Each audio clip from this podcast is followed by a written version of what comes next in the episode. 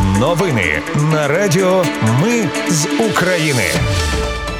Вітаю, це Радіо Ми з України. Мене звуть Анастасія Вигор і Ви слухаєте головні новини п'ятниці, 25 серпня. У Криму українські захисники знову добряче потовкли окупантів в івано-франківських військоматах. Скандал. Поліція Фінляндії затримала росіянина, який чинив терористичні злочини в Луганській і Донецькій областях. А одразу кілька країн оголосили про нові пакети допомоги Україні. Про все це та більше за мить у новинах на Радіо Ми з України.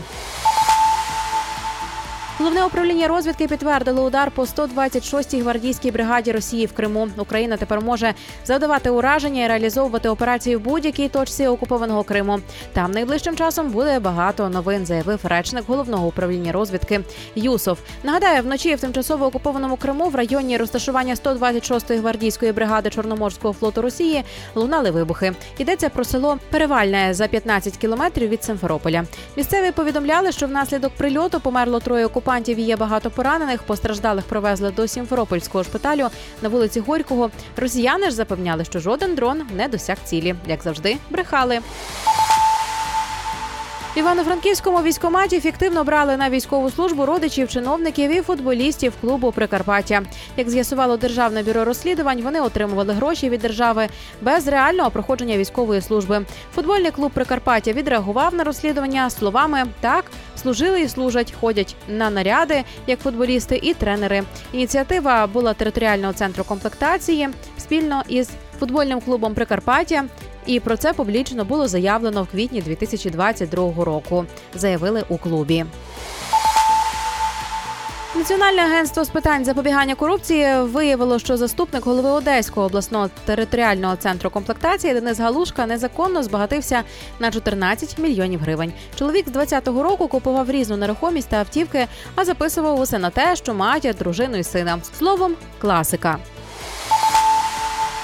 До речі, щодо військоматів військово-лікарських комісій, уряд запровадив електронний документообіг для проходження військово-лікарської комісії. Кабінет міністрів ухвалив рішення про запровадження електронного документообігу. Про це 25 серпня повідомила заступниця міністра оборони Ганна Маляр. В електронному форматі будуть імені списків військових, які перебувають на лікуванні у лікарнях, постанова військово-лікарської комісії у вигляді свідоцтва про хворобу або довідки ВЛК, довідки про обставини травми, поранення, контузії або каліцтва лікарства, виписки з медичної карти амбулаторного та стаціонарного хворого, рапорти військових про надання їм відпустки для лікування або звільнення з військової служби за станом здоров'я, а також витяги з наказів військової частини. Для цього впроваджують відповідне технічне рішення. До сьогоднішнього часу всі документи пов'язані з проходженням військово-лікарської комісії, а також оформленням відпусток для продовження лікування чи звільнення військового передавалися у паперовому вигляді. Уряд звільнив голову Державної служби надзвичайних ситуацій Сергія Крука. Його обов'язки виконуватиме заступник Володимир Демчук. У ДСНС завершили внутрішню перевірку в справі про авіакатастрофу в Броварах, у якій загинуло керівництво Міністерства внутрішніх справ. Міністр внутрішніх справ Ігор Клименко пише, що будуть додаткові кадрові рішення.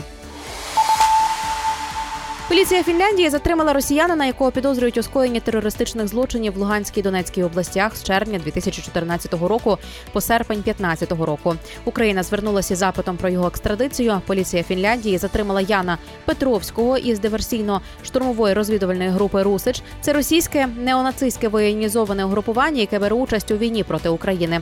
Ян Петровський став командиром Русича після того, як його попередник, неонацист Олексій Мільчаков, отримав поранення. Петровському інкримінують інкримінують участь в терактах, які він вчинив на Донеччині та Луганщині. Литва оголосила про новий пакет допомоги Україні на суму у 41 мільйон євро. До нього увійдуть боєприпаси, гвинтівки, радіолокаційні станції морського спостереження, антидронові рушниці. Тощо також сьогодні стало відомо, що Латвія передала Україні ще один вертоліт Мі 17 Фінляндія надасть силам оборони України у новому пакеті допомоги військову техніку вартістю близько 94 мільйони євро.